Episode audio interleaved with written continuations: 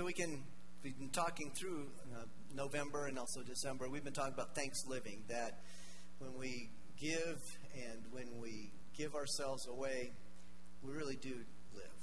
So thanks plus giving equals thanks living. And so I want to encourage you to continue to do that. How important it is just to give praise to the Lord and to thank Him for all the things that He's done for you and given to you and sharing together.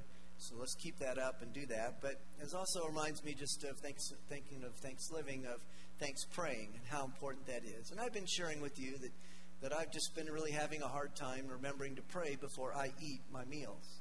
Uh, if I'm with you, then I remember to do that. I did that at lunch with my mother this this afternoon, and I, I prayed. But um, even this morning, I didn't pray before I had my breakfast.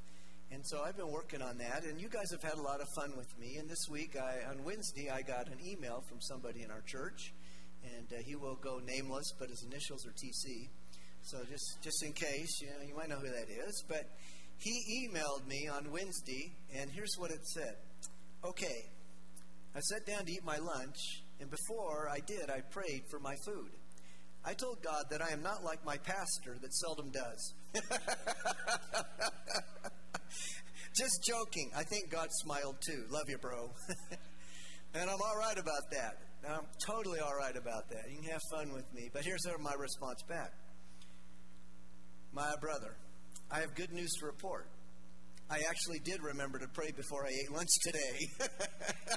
and then I put big, bold letters. It's a miracle. All right? So I hope you do better than I do when it comes to that. And I'm trying to get back on pace be able to do that. I mean, I pray every day, get up early and pray as I did this morning, but just I'm, I'm keep forgetting about that. So maybe in your prayers, you could pray for this pastor who oftentimes doesn't pray for his meals, and he could get it down again. All right? We've also been doing 30, 31 days of kindness, of trying to extend ourselves into people's lives and be a part of their life. And you've shared stories with me. Uh, I'm not going to share any tonight just in, in the matter of time, but uh, hopefully next week, if you come, I'll share some more with you. But uh, maybe I could just tell you some of the things that I've got at Michael, something like that. People smiling, friendship strengthened, cookies delivered, cookies taken next door. I wrote those words just in case you didn't know that was part of Silver Barrel's song. But, uh, you know, I'm getting as creative as Todd. I'll tell you what, I'll be making videos next, okay? just a little bit of fun, right? What? Oh, just Nicole says, don't go that far. You're right. You're right. All right. So, that's a little bit of humor, but we got some more. We've been doing that pretty well here lately. So, some Christmas things. Mary, exhausted, having just gotten Jesus to sleep, is approached by a young man who thinks to himself, What this girl needs is a drum solo. Ba-rum-pa-pum-pum. All right, well, another one, speaking of drums, what's the best possible holiday present? A broken drum. Broken drum. You just can't beat it. All right, speaking of presents, kids, what's the best thing to give your parents for Christmas?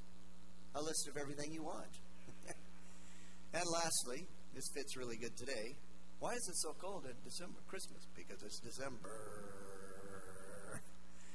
I picked that out on Thursday. No idea that it would be this cold and this this uh, snowy today. But uh, just a little bit of humor to keep you going a little bit and be a part of each other's lives. We've been studying and we've been using this book right here, an Advent book by Max Lucado called In the Manger 25 Inspirational Selections for Advent. And uh, some of you haven't been here, so let me just kind of catch you up on that. This is our fourth sermon in that. But our, our first sermon was on the topic why would he come? and in that, this is the thought Jesus did not come to impress us. He didn't come to impress us as a great teacher, though he was. He didn't come to impress us as a miracle healer, which he was. 37 recorded miracles in the Gospels are here. John says in the end of his chapter, he says, There were more miracles than what are in my book and in any of the other books. But really, he came this came for this reason. He came to save those he loved. Even Jamie emphasized that in her little kid's sermon. He came to save those that he loved, and that's you and me. All of us are the people that he loves. Our second sermon was called Christ in You, that Jesus Christ came to be with you. That's Emmanuel, which means God with us, okay, as it's in Matthew chapter 1. God with us. But he also came to be in us, to be a part of our lives. Not just with us, kind of sometimes we think about that on the outside, but He came to be in us. When we come to know Him as our Savior, we invite Him to be a part of our life. He comes in through the Holy Spirit and He's a part of our lives. And because He's a part of our lives, He wants to come out of us.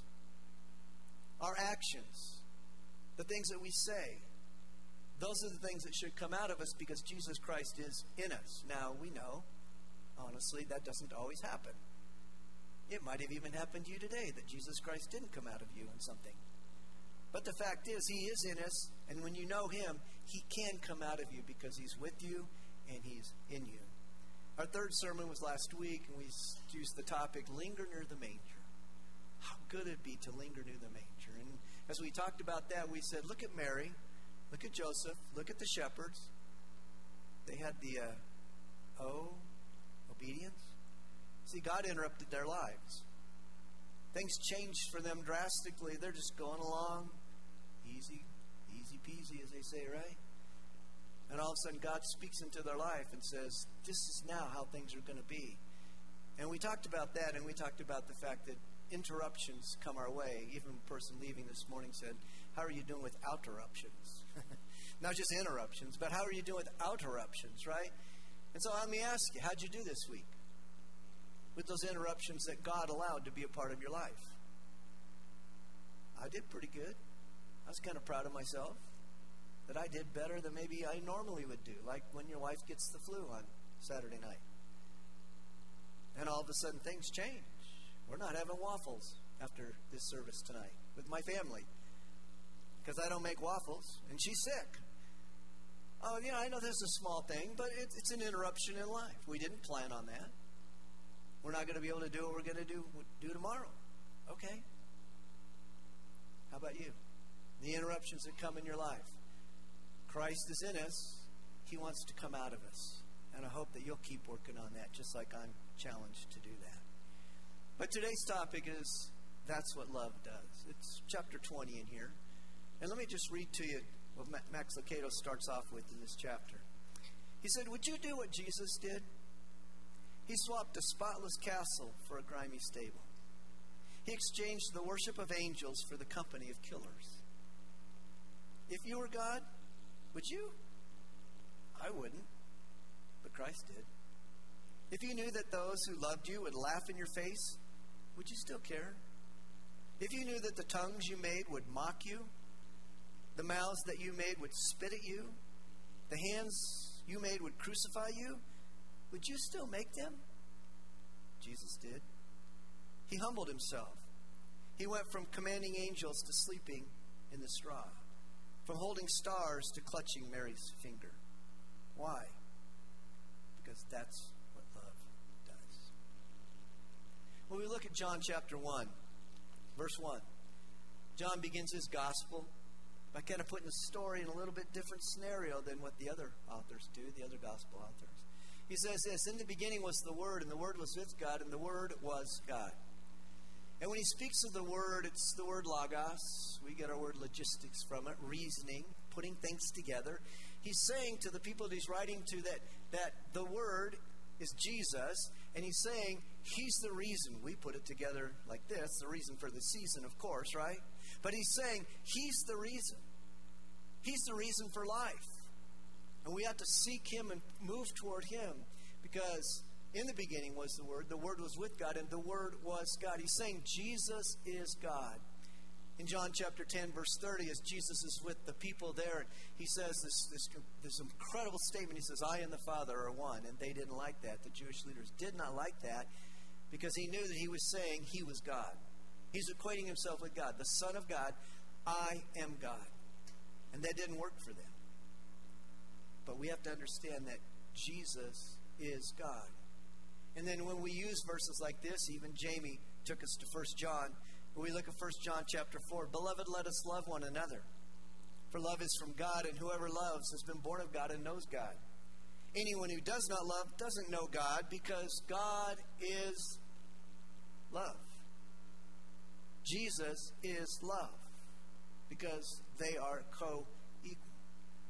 He goes, In this the love of God was made manifest among us that God sent his only Son into the world that we might live through him. Sounds a lot like John 3.16 or a lot like 1 John 3.16 as Jamie used. God is love. Jesus is love. He goes on to say just a few verses later, he says, So we have come to know and believe that the love that God has for us because God is love. Jesus is love. Whoever abides in him abides in God, abides in Jesus. That's John chapter 15. And God abides in him. But as Jesus came, I think we could say this Jesus was love wrapped in a human body. Jesus was love wrapped in a human body. It was on the screen earlier, John 1:14. He says this as John goes through. In the beginning was the Word, the Word was with God, and the Word was God, and the Word became flesh and dwelt among us. Jesus, God, the Son of God, put on flesh. He wrapped himself in love in a human body. He put skin on, just like we have. He moved into our neighborhood, as some have said. He's right here with us, to be with us and to show us the way to the Father. Now, we can't explain how God can God and Jesus can be fully God and fully man. We can't explain that, just like we can't explain the wind blowing in Pueblo West. We can't explain that. We, we don't understand. I mean, I know there's meteorological things, right? But we really can't explain that, how that happens. Even John, or God, Jesus said that in John 3, talking to Nicodemus. He says, Don't you understand? You know, the wind blows where it is, but, but you, you don't see it. But you understand that it's there because you feel it. We don't understand how the stars shine. We don't understand. I, I know there's astrological explanations, but we really don't know how that happens. Well, I tell you, God said shine. In the creation, He said, You shine. Shine it out well. We don't understand those things. So we don't understand even theologically, even reasoning why, how un- we can understand how God can be fully God and fully man in Jesus, but it's true. We have the record of it in four Gospels. Help me out Matthew, Mark, Luke, and John. The explanations are there. They were right there to be able to witness that and to share with us and to come back, and we get to read it some 2,000 years later of who Jesus is, that he is fully God and fully man in that. You know what? I'd, I'd encourage you. You might have already done this. Take your Bible tonight, take your phone, whatever works for you, and read the story. His story. The history of Jesus with your family. Matthew chapter 1, Matthew chapter 2, Luke chapter 1, Luke chapter 2. Maybe you've already done that. We did that yesterday with my family down from Denver, grandkids being there, being able to share together and read that story. The, the gift that God has brought into our worlds, this, this Jesus, fully God, fully man, wrapped in love in a human body. And we're thinking about that. Lucado says this Jesus humbled himself. He went from commanding angels to sleeping in the straw. Why did he do that? Why did he do that? Because he loves us. He has wants this relationship with us. He wants to show his love. He wants to demonstrate his love to us. You know, he could have been up in heaven and he could have just shouted out so that everybody would hear it. I love you. You, you, you. Well, that's if he's in the Grand Canyon, okay? But the fact is, he could have done that. But no, no, no, no. He said, listen, I need to demonstrate my love towards you. Not just tell you that. I need to demonstrate it. So he wrapped himself in a human body. God love wrapped himself in a human body. But even greater than that, he demonstrated it by what he did on the cross for us. But God demonstrates his own love toward us in this. And while we were yet sinners, Christ died. He didn't ask you to clean up before you'd come to him. He didn't ask you to change things. He said, You just believe. While you're in your sin, I'm going to die for you. I'm going to take your sin on my body, on the cross, in the tree, so that you might become the righteousness of God through me. Wow. That's incredible demonstration of his love. that passage I just quoted from Romans chapter 5, this is what Paul says before that. He says, For while we were still weak, at the right time, Christ died for the ungodly. For one will scarcely die for a righteous person, though perhaps for a good person one would die. But God shows his love toward us. That while we were yet sinners, Christ died for us. We all understand that. fact that, yeah, you know, I might die for that person, but I'm not going to die for that person. They're too wretched.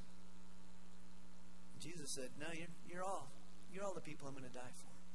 I'm going to demonstrate my love for you. And I'm going to do it by opening my arms, dying on the cross, and saying, I love you this much.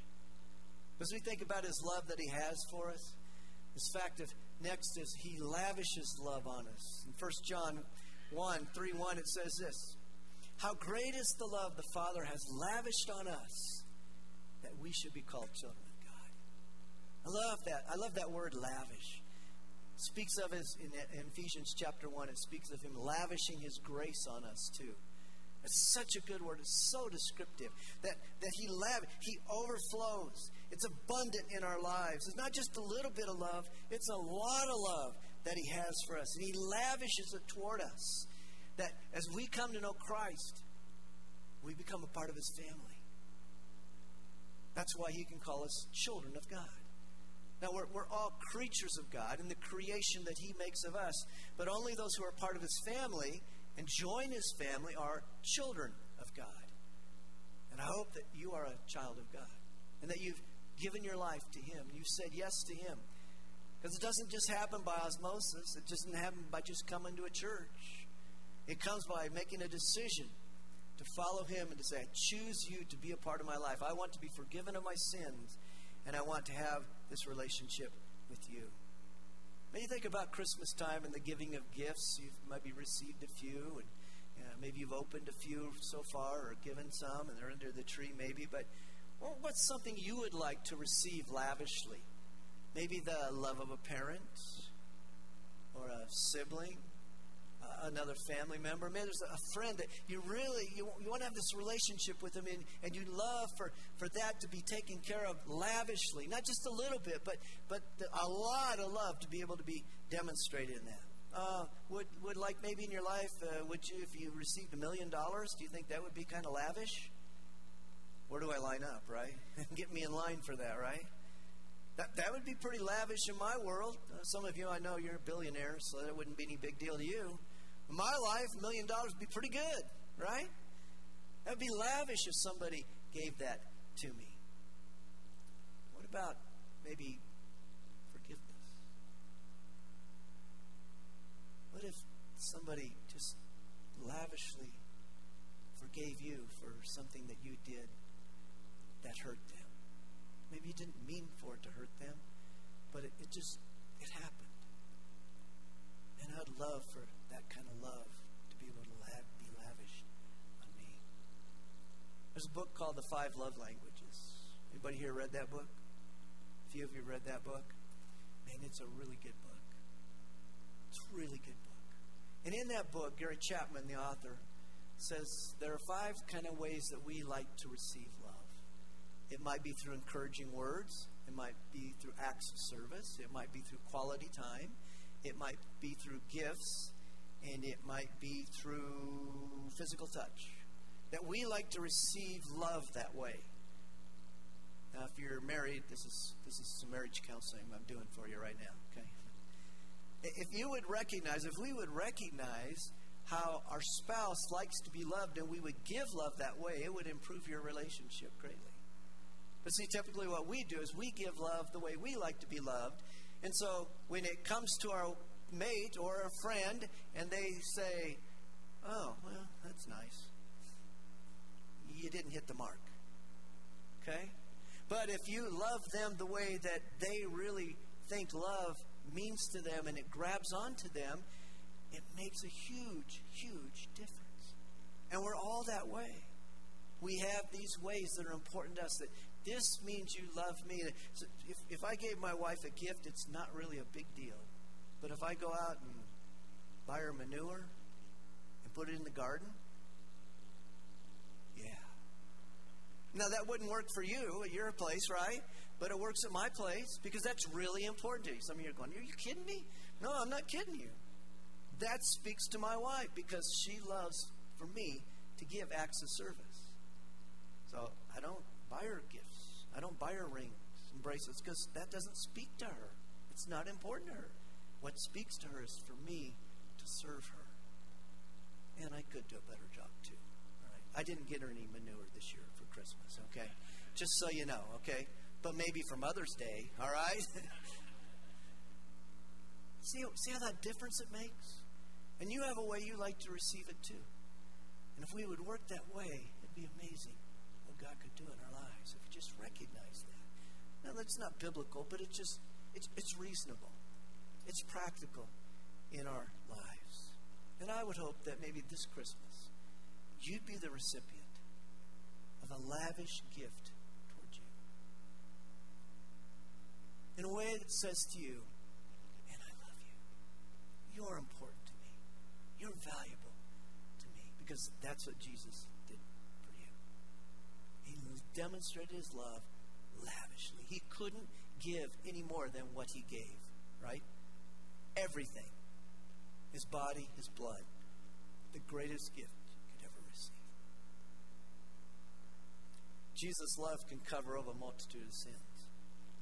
It says in First First Peter chapter four, above all, let's love each other deeply, for love covers over a multitude of sins.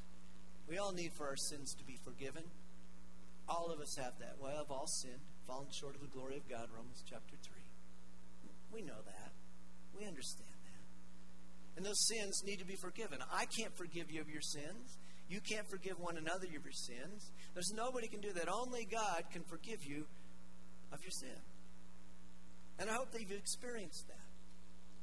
There's a heavy weight carrying your sin around. There's a heavy burden carrying your sin around. And the Lord wants to take that burden away from you. That shame, that guilt, that embarrassment that we have in our sin. And He wants you to be free of that when you come to know Him as your Savior. We, we put it in terms of the ABCs. Many of you have heard this. Admit to God you're a sinner, because we all are. Believe that Jesus Christ is the Son of God and that He died on the cross for you. C. Confess your faith in Him. Say yes to Him. Choose Him to be a part of your life. Ask Him to forgive you of your sin. Because He's the only one that can do that, and He wants to do that for you. That's why He's come, to be able to take care of our sin and to bring us into a right relationship with Jesus Christ. Because, as I mentioned earlier, He died on the cross for your sin. He took your sin upon Himself so that what you would believe, you wouldn't have to bear the punishment for all that you've done. And you wouldn't have to stand before God and He would say, You didn't give forgiveness. You had forgiveness. It was right there. It was a gift, it was a free gift of God. For the wages of sin is death, but the gift of God is eternal life through Christ Jesus our Lord, as Jamie quoted earlier. Wow. Get forgiveness for your sin tonight.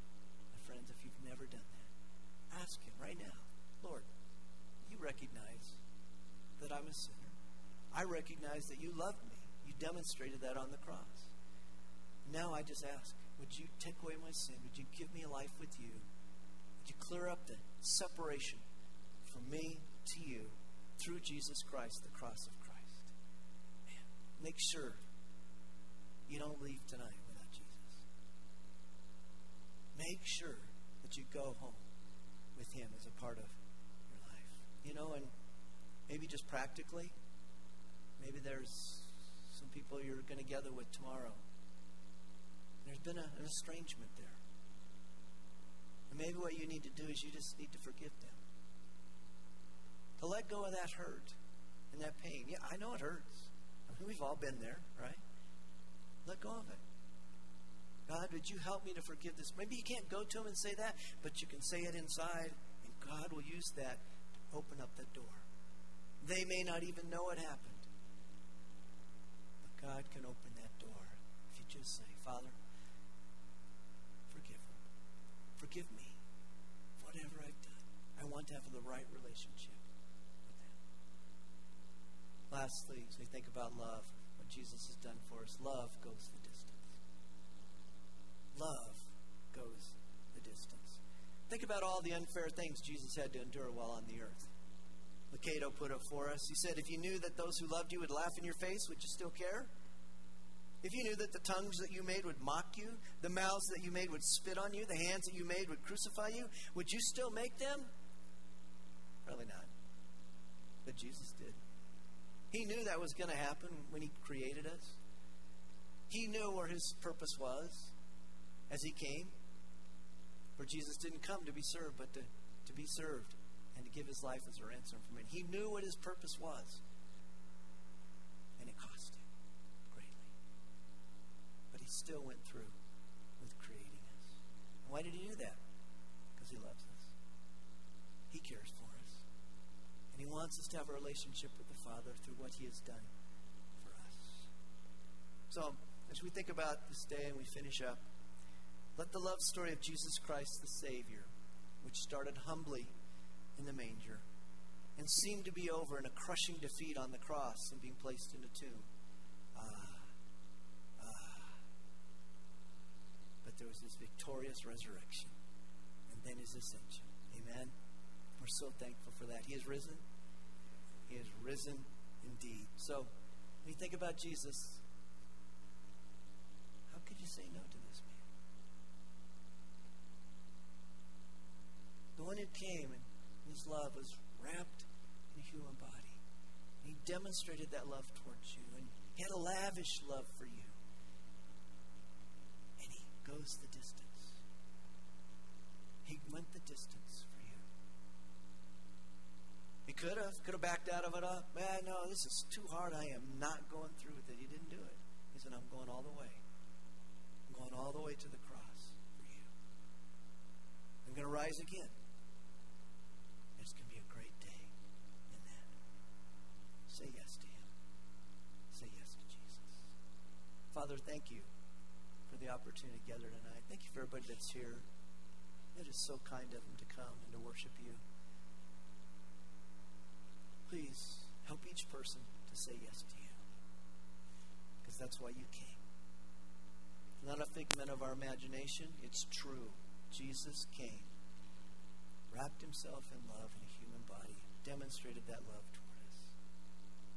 And Father, we thank you that even as we sing in just a moment, it, it was a holy night in a sense.